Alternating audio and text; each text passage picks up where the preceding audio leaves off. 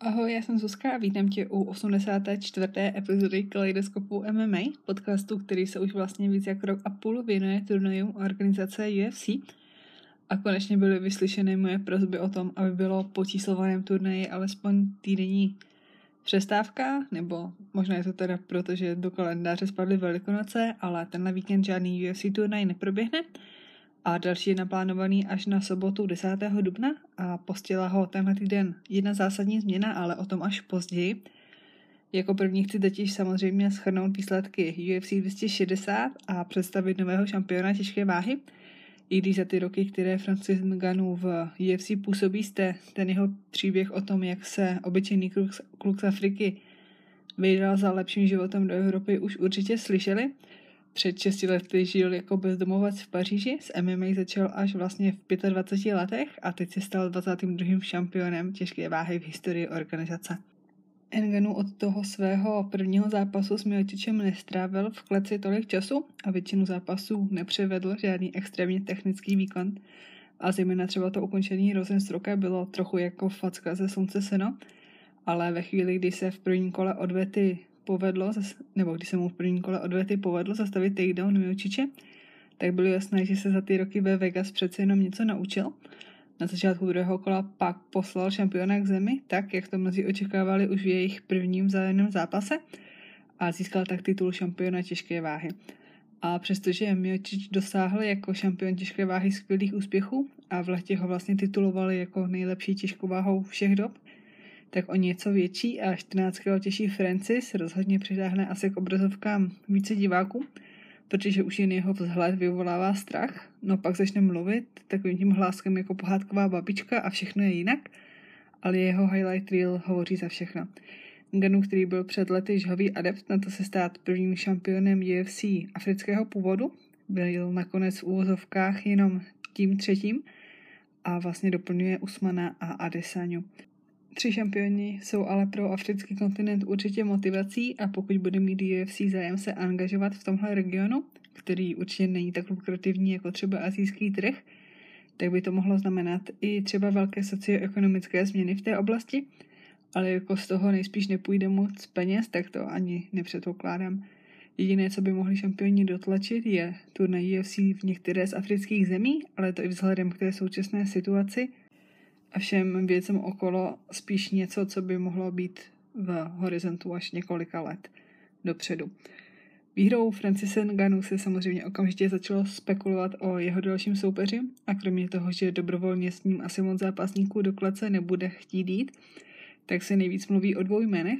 To první a více diskutované je jméno Johna Jonese – který vlastně už před rokem ohlásil přestup do vyšší váhy a jako jeden z nejlepších zápasníků historie a bývalý šampion polotěžké váhy by si mohlo o titul říct i nějakým určitě lepším způsobem než tou spoustou tweetů, které většinou po chvíli smazal, jako už je jeho zvykem.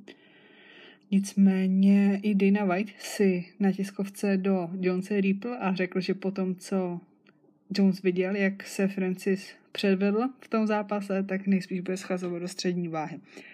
No, já bych osobně určitě ráda viděla Jonese v premiére těžké váhy s někým jiným, ať můžeme posoudit, jak mu vůbec ta váha a ta změna sedne a vůbec, jaké by mohl mít šance proti Francisovi, protože Jones v posledních zápasech dostal spoustu ran a v zápase těžké váhy a ještě navíc s Francisem Ganu by mohla stačit jenom jedna.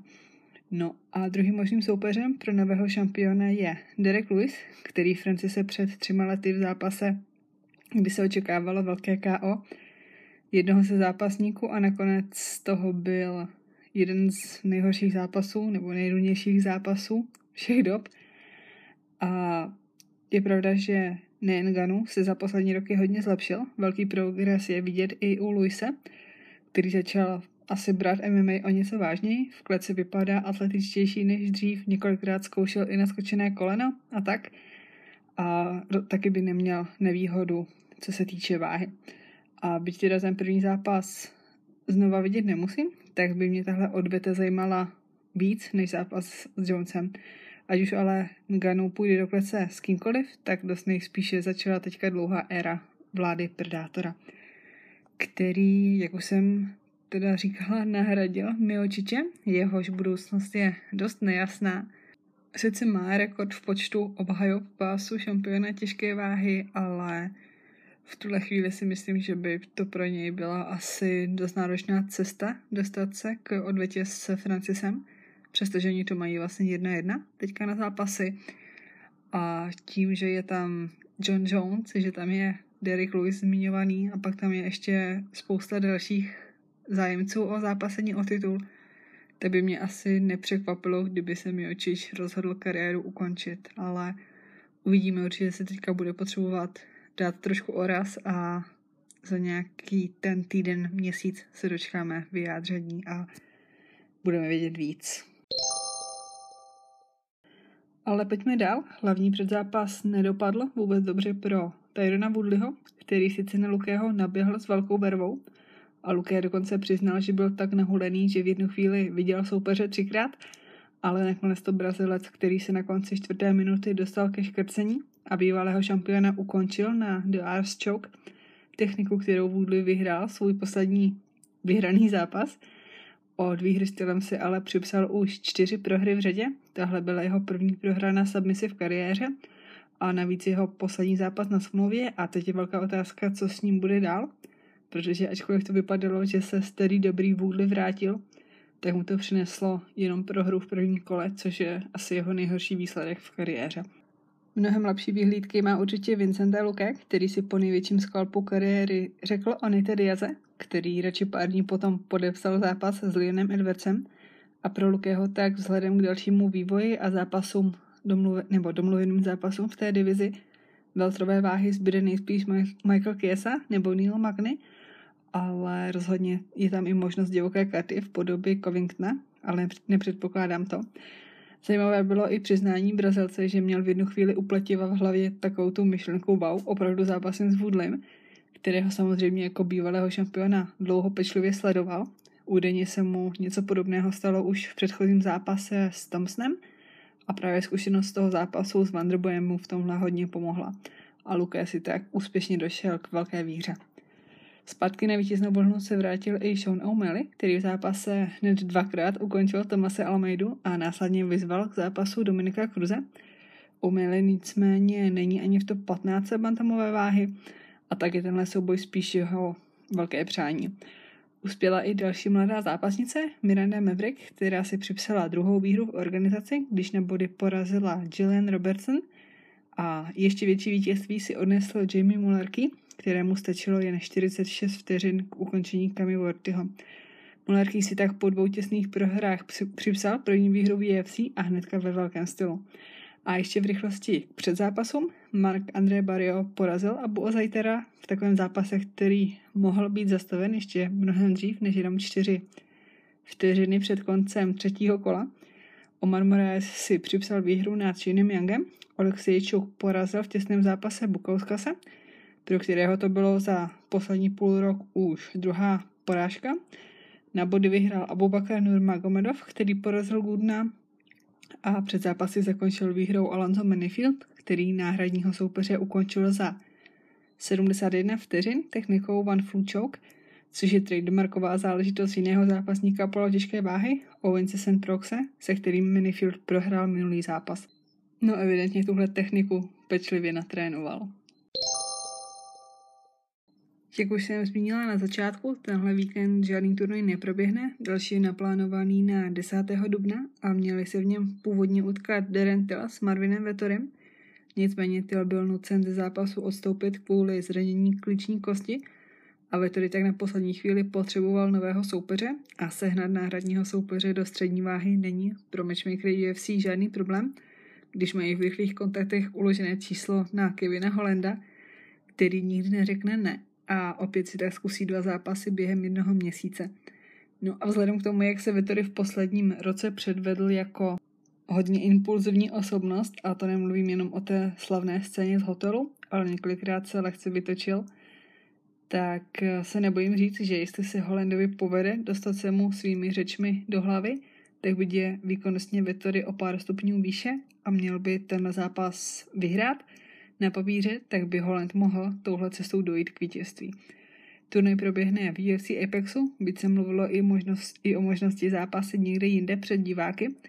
UFC ale nakonec požádalo komisi o možnost pořádat všechny dubnové Fight Night turnaje ve vlastní budově. No a díky původně evropskému hlavnímu zápasu je tahle karta naplánovaná na pro nás příjemnější čas. Před zápasy by měly začít v 9 večer a hlavní karta pak od 9. Jo, a bude tam zápasit i Down Young. Ale k tomu teda víc až v příštím týdnu. Co se týče dalšího programu na Duben, tak po turnaji UFC Apex 23 s Vetorem a Holandem jsou na Duben naplánovány ještě dva turnaje. 17. dubna se Robert Whittaker po odstoupení Kosty utká s Calvinem Gastelumem, zhruba skoro přesně dva roky potom, co se měli tihle dva utkat o titul šampiona střední váhy, ale Whittaker musel snad přímo v ten den zápasu na operaci kýle. Poprvé o trestu za doping se do klece vrátí i Jessica Penne. No a poslední dubnový turnaj proběhne 24.4. v Jacksonville na Floridě, nejen se třemi titulovými zápasy, ale především s diváky, kteří uvidí souboje Usmina s Masvidalem, Zhang s Majunas a Ševčenko s Andráš. Vedle šampionky Věly Zhang se na kartě představí ještě další tři čínští zápasníci, kteří přichází z organizace Wuling Feng a mimo to proběhne odložený zápas Vladimina s Holem nebo třeba souboj Smitha s Krutem. A teď ještě pár novinek. Oficiálně byl potvrzený zápas Poirier McGregor 3, který by měl proběhnout 10. července na UFC 264, což datumově odpovídá International Fight Weeku, který uvidíme v jaké formě letos UFC nachystá. Plus samozřejmě všichni víme, že zápasy mají okolo sebe prokletí. A no, radši nic. Nicméně ta karta se rýsuje moc pěkně. Už teď je potvrzený zápas Gilberta Brnce se Stevenem Thompsonem. Jessica Ai by se měla utkat s Jennifer Mayo, Omari Achmedov s Bradem Tavaresem a Ilya Topuria mimo to, že dal Paddy Pimbletovi nové akvizice UFC lekci z gruzijské historie, tak vzal i výzvu v podobě Ryana Hola, obávaného zemaře, kterému se soupeři rozhodně nehrnou. Potvrzeno bylo i natáčení 29. série reality show The Ultimate Fighter, ve které se proti sobě postaví zápasníci v bantamu a střední váze. Trenéry téhle série budou Alex Volkanovsky, šampion pérové váhy, a Brian Ortega, kteří měli minulý týden zápasit o titul, ale zápas byl odložený kvůli pozitivnímu testu Volkanovského a vzhledem k natáčení se tak utkají někdy nejdřív v září nebo na podzim tohohle roku a Max Holloway má tak nejspíš v roce 2021 smůlu, alespoň co se týče šance získat zpět pás šampiona. No a na závěr ještě zmíním jeden nově oznámený zápas a to v těžké váze se na 26. června domluvil souboj Cyrila Gána s Alexandrem Volkovem, který by případně mohl asi i promluvit do blízké budoucnosti těžké váhy – Teď mi napadá ještě jedna poznámka a to, že Milčič vlastně poslední roky zápasil jenom vždycky jednou za rok a ještě vlastně jenom s Kormierem. Takže pokud by Enganu byl aktivnější a tím netvrdím, že by měl zápasy za dva měsíce, ale i tak, kdyby zvládl třeba dva zápasy za rok, tak se ty stojaté vody těžké váhy trošku rozhýbou a mohlo by z toho vzniknout docela tsunami. A tady bych to už snad radši ukončila. Děkuji všem za poslech. Budu se těšit u příští epizody, která se bude už víc věnovat turnaji UFC Vegas 23. A jelikož si to většina z vás odhlasovala, tak se pokusím příští týden připravit i speciální epizodu k pyramidě Bellatoru v polotěžké váze, která začíná už v pátek 9. dubna zápasem Ryana Badera s Liotem Machidou. A ještě uvidím, jestli to udělám jako přímo epizodu podcastu nebo jako speciál na IGTV, nebo třeba jenom do stories, ale v nějaké formě bych ráda účastníky představila. A to je už pro tuhle epizodu všechno. Děkuji za poslech a budu se těšit už vlastně no za pár dní. Tak ahoj. thank you